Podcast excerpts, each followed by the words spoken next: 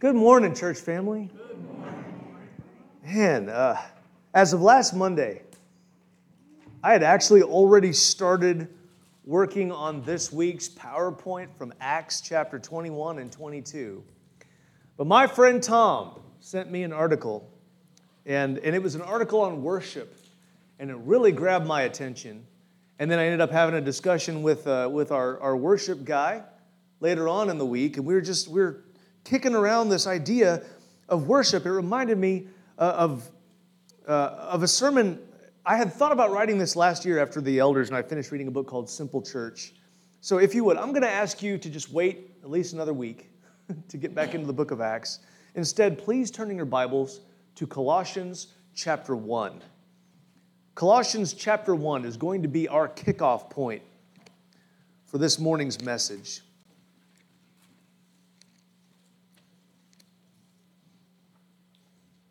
See. Uh, it, it's not going to be on the screen, so you're going to want to get a Bible out. Um, and while you're turning there, here's some bingo pictures for the kids if you're doing the bingo thing. Uh, by the way, lately the bingo has been a total blackout except for one. So if you're doing the bingo, you got to find all of them except one in the slideshow.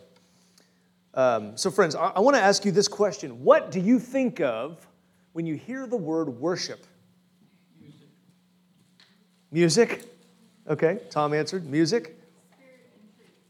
Spirit and truth. Okay. Serving, praise. Serving, praise. Reverence. Okay. There's a lot of good answers there. Um, I bet most of us in this room, if we were asked after the service, hey, what did you think about the worship today? The response would likely be dealing with or in reference to the musical part. And it's easy to understand why, because I, I think that the word worship with American Christianity, we use it almost interchangeably with song service. And I've been thinking about this on and off for really several months. And it felt like that article, it may have been a prompting by the Holy Spirit to, to speak on this subject. What worship actually is, what by definition is real worship. And so I want to say, first of all, the Greek word that is translated into English as worship is the word, typically the word proskuneo, which is a compound word. And it means toward kiss. Proskuneo. To kiss toward. And it's, it's similar in idea, I think, to blowing a kiss, but with more reverence. Uh, I want you to think about that for just a second.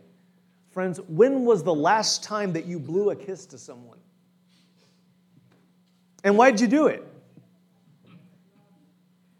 Love. No, Evangeline often blows uh, a kiss to me as I'm leaving her room after putting her to bed. And, uh, and sometimes she does this even after she has actually physically just hugged and kissed me. And so it's really, it's sweet. And I think the reason is it is a, it's an expression of deep, abiding love. And so if we're going to talk about real worship, I, I think to get us in the right mindset, I'd like to read from Colossians 1 starting in verse 13. Speaking of Jesus Christ, Paul says, He is the image of the invisible God, the firstborn of all creation. For by him all things were created, in heaven and on earth, visible and invisible, whether thrones or dominions or rules, rulers or authorities, all things were created through him and for him. And he is before all things and in him all things hold together. And he is the head of the body, the church. He is the beginning, the firstborn from the dead, that in everything he might be preeminent. Now, folks, this is a powerful introduction to God the Son, okay? Our Savior with full authority over everything, the instrument of creation. He's the head of the church who has been resurrected from the dead. That's who he's talking about resurrected from, from the dead. How so? Paul continues. For in, in him, that's Jesus, all the fullness of God was pleased to dwell, and through him to reconcile to himself all things, whether on earth or in heaven, making peace by the blood of his cross. So now we're, we're talking about this, this marvelous, incredibly powerful God choosing to indwell human flesh and die so that we could be forgiven our sins. And you, he says, who once were alienated and hostile in mind, doing evil deeds, he is now reconciled in his body of flesh by his death in order to present you holy and blameless and above reproach before him, if indeed you continue in the faith, stable and steadfast, not shifting from the hope of the gospel that you heard. So, in other words, if you trust that this amazing God man gave his life on the cross to pay for your sins and to buy your spiritual freedom, and you wholeheartedly believe that he rose from the dead, you are reconciled to God. You're no longer God's enemy, okay, subject to his wrath. Rather, you are his child, subject to eternal life. And the full inheritance that Christ earned for us. We worship a loving and praiseworthy God. He is the sovereign king of the universe, and he created us and then he redeemed us. So, so I think that's pretty solid motivation for worship. And understanding this, then, I want us to take some look, some, some looks, yeah, at different facets of worship. So if we view worship as a diamond, Okay? What are some of the faces of that diamond that reflect light? And I'm going to give you a hint. We do a lot of them in our Sunday morning time together that we refer to as our worship service. Okay? And I'm, I'm hoping, I want this message to do a couple of things at least for every one of you. First, I, I want it to help you understand that worship is so much more all encompassing than you might think. And then, secondly, I want you to, to remember that God is absolutely worthy of worship, and we should respond accordingly. Does that make sense? Okay. All right. Uh, let's pray over this message. God, I, I just ask in Jesus' name for each person here. As I typically pray, Lord, make us good soil so that the word will take root and bear fruit. And Father, I pray that you help us to understand what worship is. And Lord, um, just want to I want to thank you for this day. It's going to be a beautiful one outside, Lord, but help it to be beautiful inside. Let our hearts reflect our desire for you, Father. May we not just honor you with our lips. And it's in Jesus' name that we pray. Amen. Um, I got two very quick things to share. One of them, assuming I can pull it up, is a post that I saw this morning and thought, well, that's just a little too convenient. So I'm going to share that in the service today. Um, and it was by John MacArthur. Some of you like him, some of you don't. I happen to like him. Um, you don't have to like him in order to be my friend, it's all right. Um, he said, prior to the 1960s, no one expected a church service to be entertaining. No one wanted to be told to touch their neighbor and repeat a trite phrase suggested by the preacher. No one thought of worship as physical stimulation. No one dreamed of using flashing lights and smoke to set the atmosphere in a worship service. No one demanded to be told that God accepts them just the way they are. When you went to church, you expected to be thoughtful and quiet, prayerful, sober, reflective. The service was ordered so that the Word of God was central. It was read and proclaimed with an aim of leading you to understanding, conviction, transformation, and elevation. The structure was deliberate, and the objective was for people to have an encounter with God through an understanding of His truth, with an opportunity to express it in corporate worship. That's the first one I wanted to share. The second one is very quickly the story behind that song that you may recognize that Everett finished with this morning. The church where that song uh, was written, it was written by Matt Redman. He's an Australian guy, has a great accent if you hear him sing. Um, but his church was real into the production aspect of the worship service. And as it got more and more elaborate and complex and more and more flashy and more and more uh, bent on, it almost came off like a rock concert. And all of a sudden, the people realized maybe we're doing this and we're not having the focus where it's supposed to be. And so they said, you know what, Matt, It's going to be just you and a guitar for a while until we can figure out what we've been doing wrong. And so that's what they did. And Matt Redman wrote that song. When the music fades and all is stripped away, and I simply come, you know, he's, he's talking about the real heart of worship. It's all about Jesus. And so that's what I want to preface this with. If you will consider, friends, the normal blueprint, uh, and when I mean that, I mean like, like the typical way that we do a service at Crossroad, I think you're going to find we try to worship the Lord in multiple ways. Okay? First of all, we nearly always begin our service by publicly reading Scripture. We we kiss toward God when we honor His Word as both true and authoritative. And His Word happens to be an excellent baseline for a service of worship. You know, typically Everett and I will, will collaborate uh, on the Scriptures, sometimes on the music, to make sure that they flow well with the subject matter of the message. You know, eh, so usually both of the passages that are read early in the Scripture, uh, they're, they're specific. I want you to know that. They're not like randomly selected. Okay? And they are intended to get the worshipers focused in. And sadly, I think many congregations don't use a lot of scripture, and I believe that is to their detriment.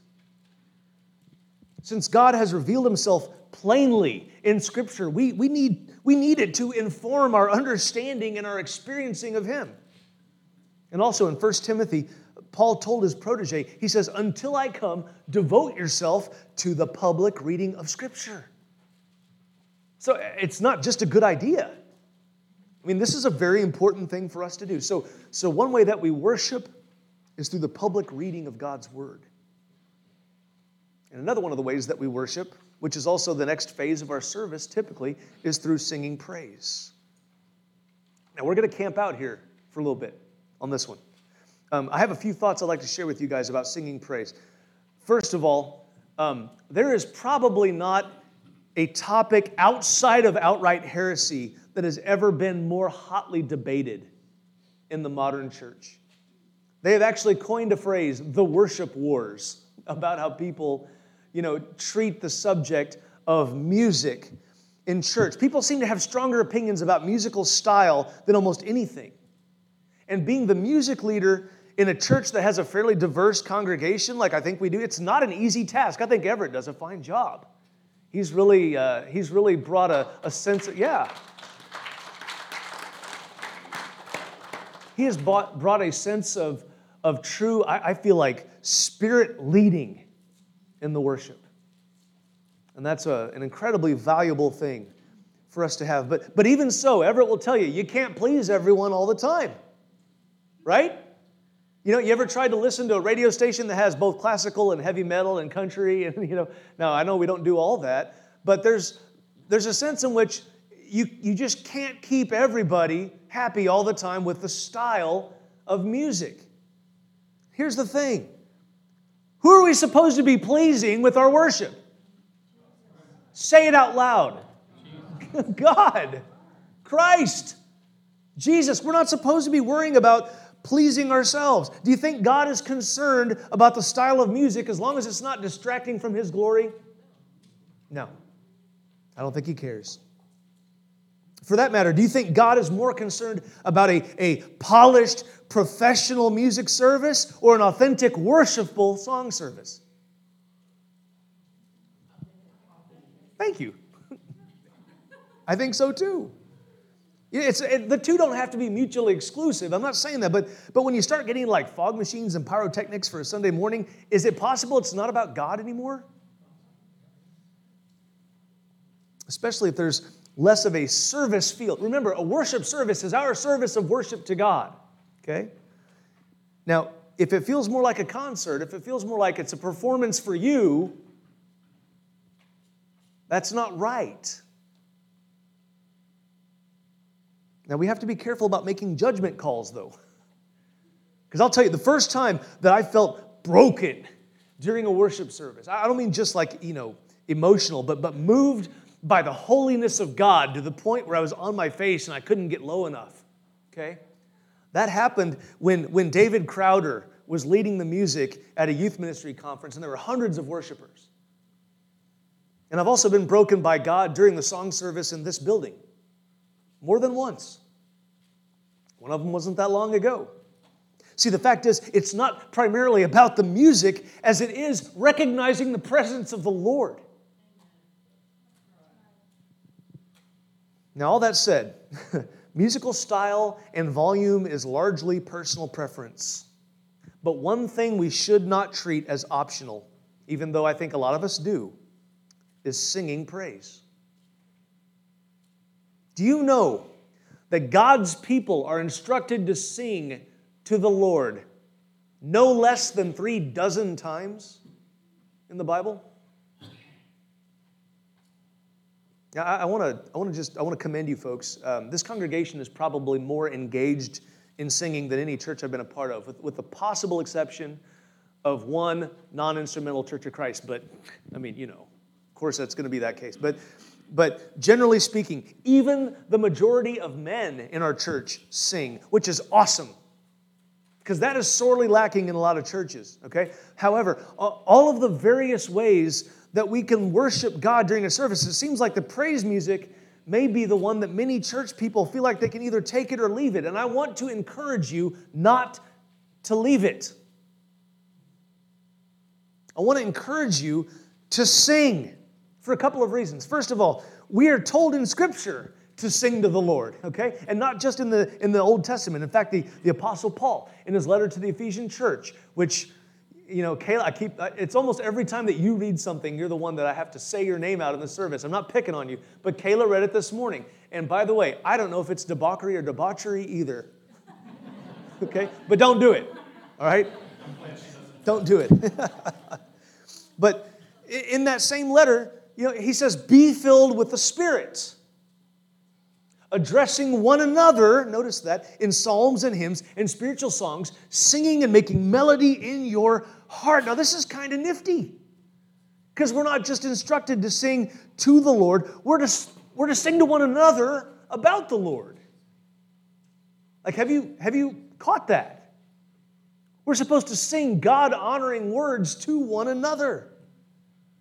Just this morning, it's, it's amazing to me how often things just flow together, even when it's not intentional on our parts. Just this morning, we're talking about how the, the seraphim are flying around the throne of God and they're shouting to one another. Kadosh, Kadosh, Kadosh, uh, um, holy, holy, holy is the Lord God Almighty, and the whole earth is full of His glory. And they're, they're shouting this to each other, and, and it's making the, the thresholds of the temple shake. And it's filled with smoke. Why? I think they're dragons. Just thinking out loud. But anyway, so these, these seraphim flying around singing to each other. We're supposed to sing to each other about God. It's not just to God.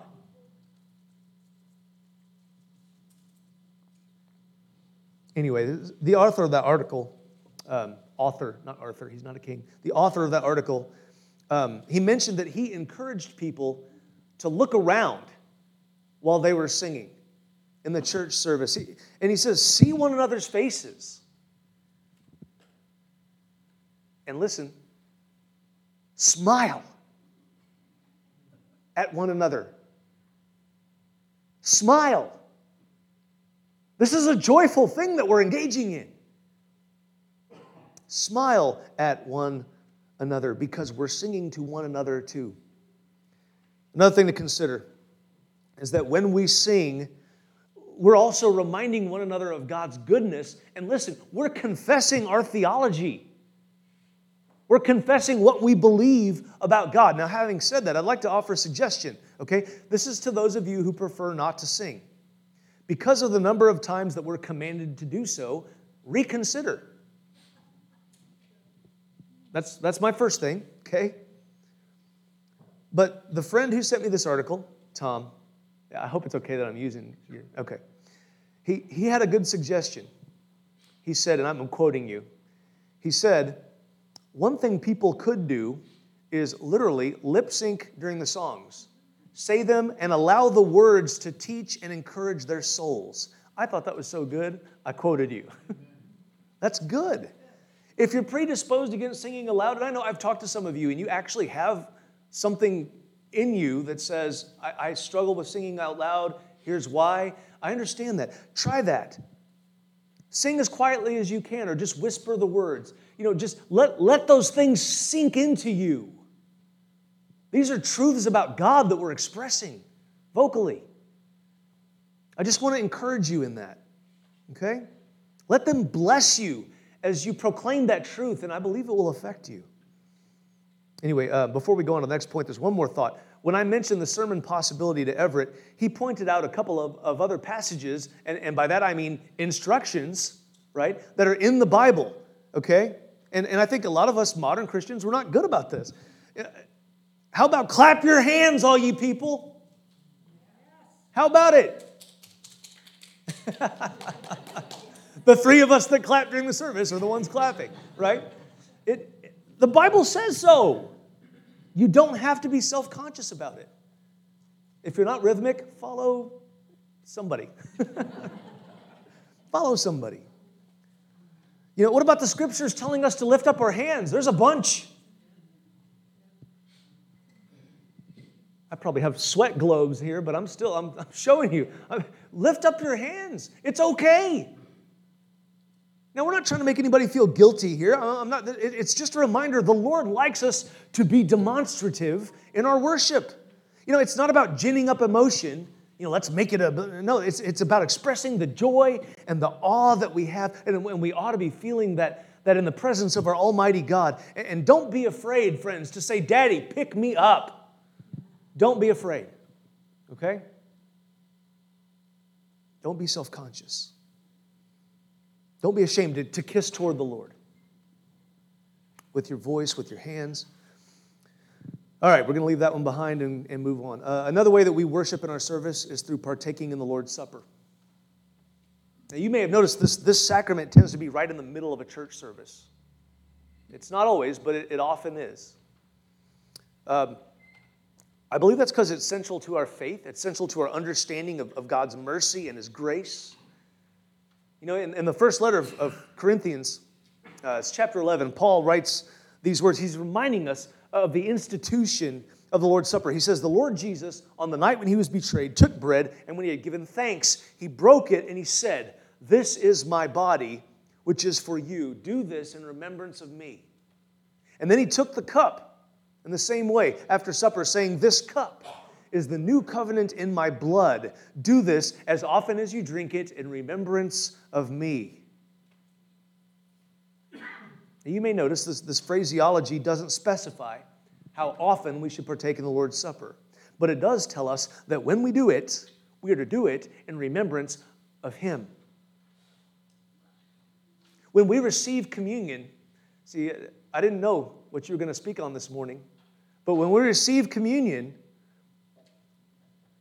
we are honoring the sacrifice of Christ. That's right here in my note. We're my manuscript. We are honoring the sacrifice of Christ that bought the forgiveness of our sins. And this, this amazing act of love and, and, and, and forgiveness is worthy of our kiss toward the Lord. We should also be extraordinarily careful not to just take communion by rote without thinking about what we're doing. You know, I often echo Paul's warning to my children. I, I lean over and I say, discern the body of Christ. And part of the way that we discern the body of Christ is by having a communion meditation prior to the passing of the elements. And from time to time, I, I remind guys that, that the meditation is not intended to be a mini sermon. It's not supposed to be a separate devotion. It is, it is a reminder of Christ's sacrifice for us. And when we partake of what Jesus referred to as his body and his blood, listen, we are proclaiming the Lord's death until he comes. That's what Paul said. And friends, that is an act of worship. It is. Then, after that, usually in a typical service at Crossroad, we practice worship through giving. Now, I don't know if it's, it's commonly viewed as worship, but the act of giving some of your wealth back to God is absolutely a way of kissing toward God. And it's, it's sad. I think many Christians view giving as, as an obligation rather than as a privilege. And I think, I think some people feel duty bound to the Old Testament concept of a tithe. you know, and others give what they're, they feel comfortable with. I think what God is, is, is just crucially concerned about, really and truly, on this side of the cross, is your open hand being an extension of your open heart. It's not about how much. Are you doing it cheerfully? Is the question. What does Second Corinthians tell us? Second Corinthians 9. You guys know this one.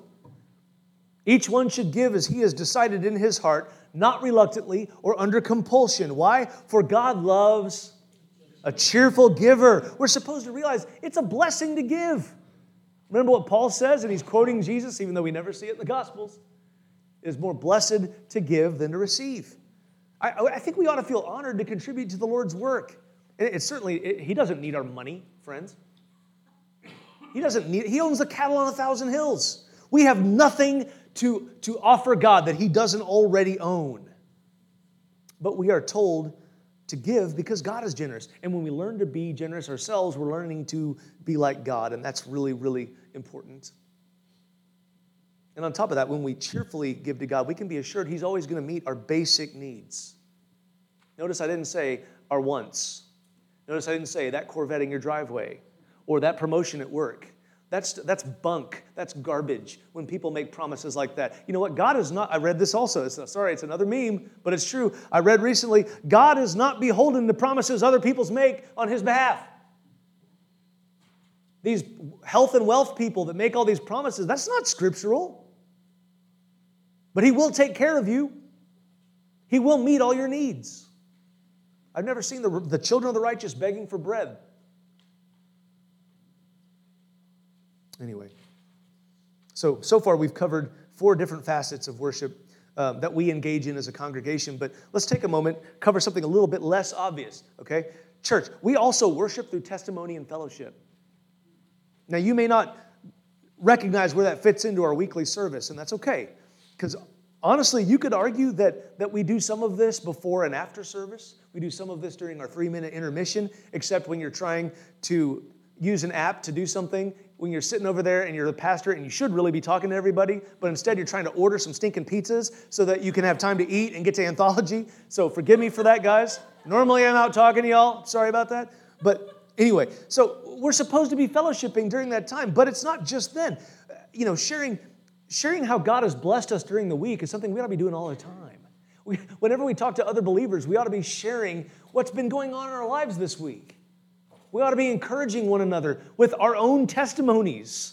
That's part of what happens during fellowship. So, uh, anyway, whenever we're having godly interaction with other believers, that's fellowship. It doesn't have to be over a meal. In fact, I think we equate the two sometimes. We probably shouldn't do that. now you're meddling. No.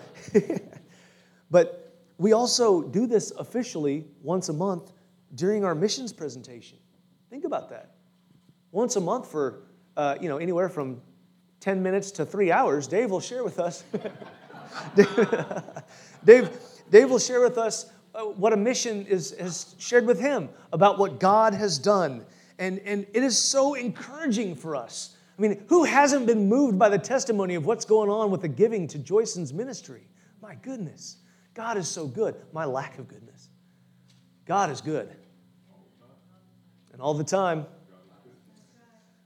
Ha! Just kidding. Sorry. Oh, man. All right. So we're, we're blessed to hear a testimony during that time of what the Lord is doing in one of our many supportive ministries. And when, when we share with others what God has done, it gives everyone an opportunity to honor Him together, right?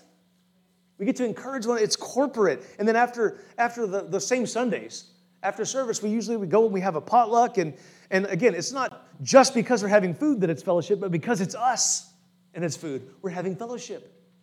And we're giving each other testimony about our lives and how things are going and, and what, what things we need help with. And there's some accountability that goes on there. There's a, there's a godly connection that we make. This, this is the perfect opportunity when we're having these potlucks to sit down and, and tell somebody else how God is at work in your life. There's a reason that Jesus had instructed a man that he had, he had made whole. He said, Go home to your friends and tell them how much the Lord has done for you and how he has had mercy on you. God is glorified when we come together and we encourage one another with his deeds and when we share his goodness with one another. Just like any, any human father would love to hear his children talk about how much they love and appreciate him, I think it blesses God to hear us bragging on him. So, testimonials, fellowship with other believers, that is another means of worship. But anyway, on a, on a normal Sunday, we move from the time of worship, of uh, worship through music, and then we, we go to the, the partaking, and then we go to uh, giving. We come to worship through corporate prayer. Worship through corporate prayer. Corporate means all together, okay? And much like singing to God, his people are frequently commanded to pray to him in the scripture. Many, many times we're told this. I think it's safe to say that none of us pray enough, okay? But even when we do pray, I think a lot of us pray in a very uh, an insular sense, a very inwardly focused sense. But when we pray together, our elders have a habit. We remind each other, say, hey, be looking at your prayer list. You know, pray over the specific requests that people have. When we do this together, when we're together as a body of believers, it creates a greater sense of the church as being one big family, which it is, right? And not just Crossroad the church globally, with a capital C. We are one family in Christ. Anywhere where you have believers on the planet, you have family.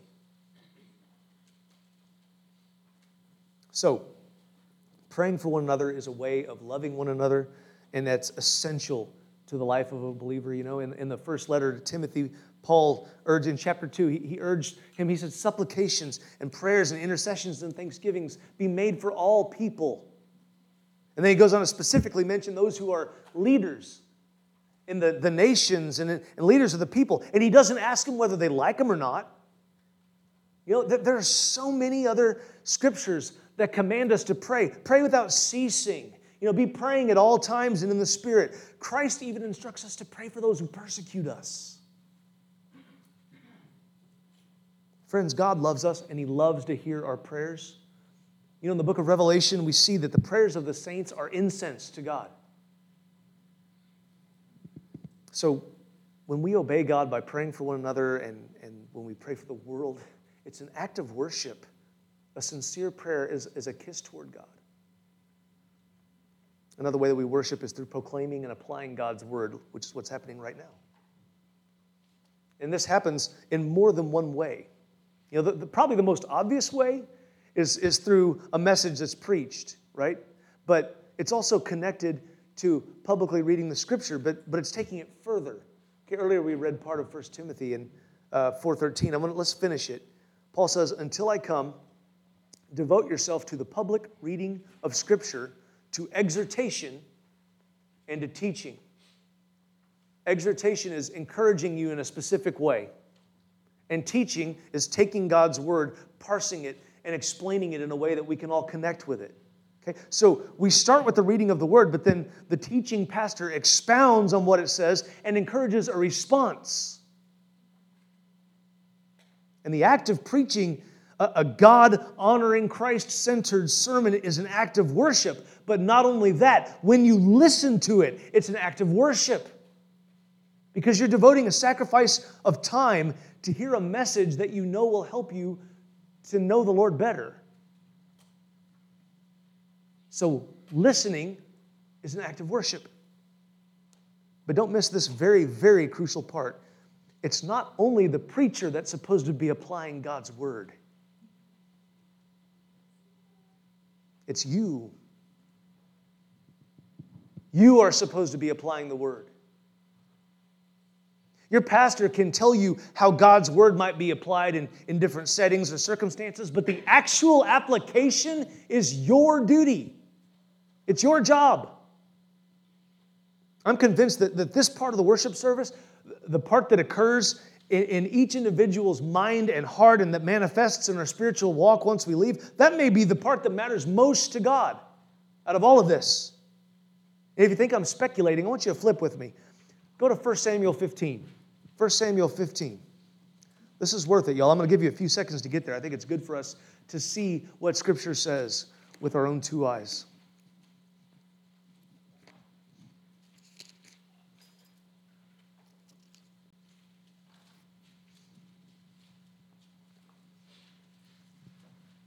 This is a prophet Samuel, okay?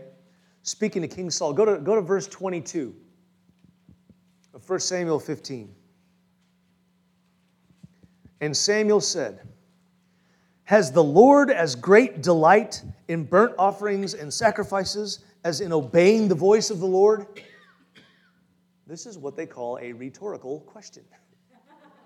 The answer is negative. Okay? Behold, to obey is better than sacrifice, and to listen than the fat of rams. Did you catch that? God wants obedience.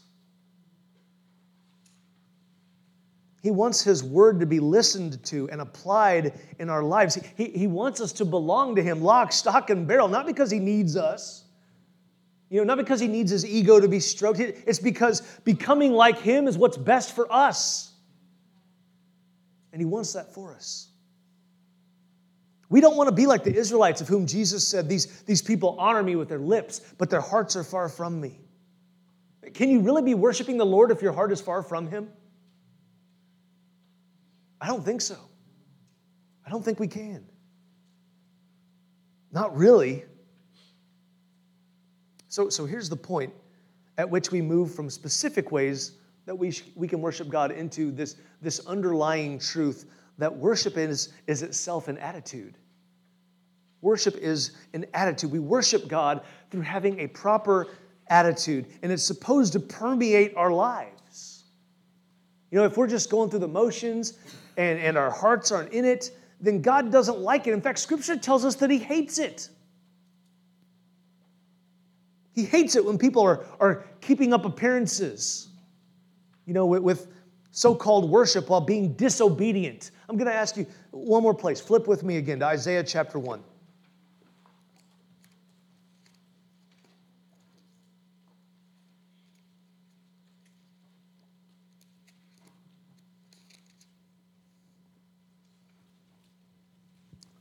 We're gonna, we're gonna be brief here, but I, I want you to, to see how God feels about fake worship. Starting in verse 11, he says, What to me is the multitude of your sacrifices, says the Lord. I've had enough of burnt offerings of rams and the fat of well fed beasts. And then he goes on to say he, he doesn't delight in them. And then in verse 13, bring me no more vain offerings. Incense is an abomination to me. New moon and Sabbath and the, the calling of convocation. I mean, uh, pause here for a second. Isn't this all stuff that God commanded from his people? Yeah. So why isn't he pleased?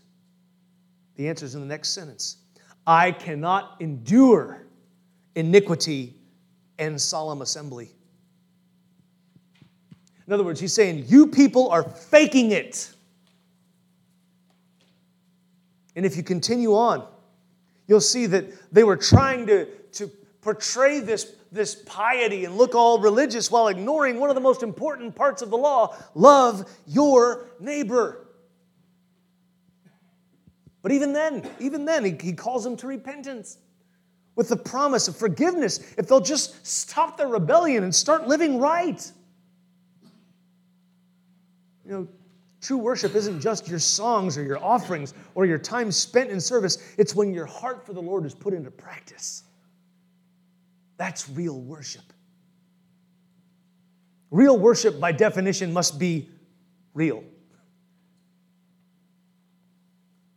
Jesus said it himself God is spirit, and those who worship him must worship in spirit and truth. And so, brothers and sisters, whatever comes to mind, when you hear the word worship, try to ground it in an attitude of kissing toward God. And you say, well, what does that mean? I mean, what, what does that look like? I'm glad you asked. Um, it's, it's not going to be the same for every person. I'm going to tell you that right up front, okay? It's, it's not, but there, there should be some characteristic markers, right, of a, of a true worshiper of the Lord. So if you have the bulletin insert, I want you to, to look up at the top next to the title there and you'll see what looks like a Venn diagram with three overlapping circles. And we're going to finish the message with a quick self evaluative exercise. Um, if you'd like to know whether your life properly reflects an attitude of worship, here are three simple touchstones for you, okay? First of all, do you have proper affections? Do you have proper affections? This is an old school term. It was very big in the Puritan era, but it's referring to your thoughts and your emotions and your desires, okay? Are they focused on Christ or something else? It's that simple. Where do your affections lie? Because your affections will inform your actions. Do you have a deep love for God and for His people? Or not? Brings us to the second circle. Do you have proper expression? Do you have proper expression? If your affections are in the right place, then in general, your life ought to be marked by humility and gratitude and appropriate submissiveness. You know, in, in, in a, a worship setting, such as in a church service, you will be aware of the balance between emoting and distracting. And likewise, you should, you should reject any sort of, of judgmental attitude toward those who aren't, aren't as demonstrative as you might be, or who aren't as comfortable expressing themselves in the same way that you are. And you'll strive to honor God with your actions. You know, like John the Baptist, his, he had a great line. He said, I must decrease that he might increase. That's worship. Our attitude should be that we must decrease in order that Christ may increase. Then the third question to ask yourself is Do you have proper direction? Are you living for Jesus? Does your life have a Godward trajectory? The thing is, everyone has affections, everyone has expressions of their affections, everyone has a direction. But if God is not the center of those things, you're headed the wrong way. But if you are on the right track, hey, be encouraged because where these three things intersect is where I think we're going to see worship at its most pure.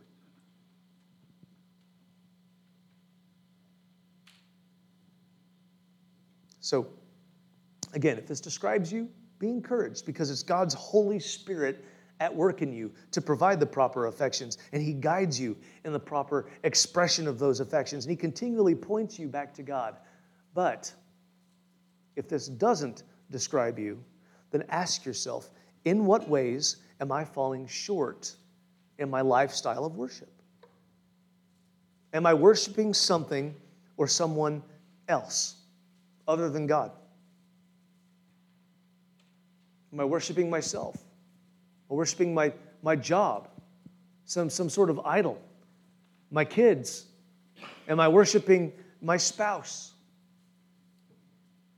Is there anything that we're putting on the throne in our heart that God belongs on? If so, do I need to ask the Lord to draw my affections back to Him? Yeah, we do. Ask yourself is there some area in my life that I am refusing to turn over to Him? Am I holding something back? Is, is there someone I need to forgive? Is there something else that I'm clinging to besides Jesus? There's, there's really no one else that's worthy of our worship. I mean, he, he is the way and the truth and the life. He said, No one comes to the Father except through him. And so, real worship has to start with knowing the Savior. It has to begin with knowing Jesus. Do you know the one who came to earth and died for your sins? Do you know that he rose from the dead? And do you know the power of his resurrection life in your own life? If not, do you want to? Because if, if, if you put your faith in him, guys, he gives you eternal life. And the alternative is eternal punishment. And, and really, it's not a tough decision, but it can be made only in faith. So I encourage you this morning Turn to Christ. Believe. Trust and obey.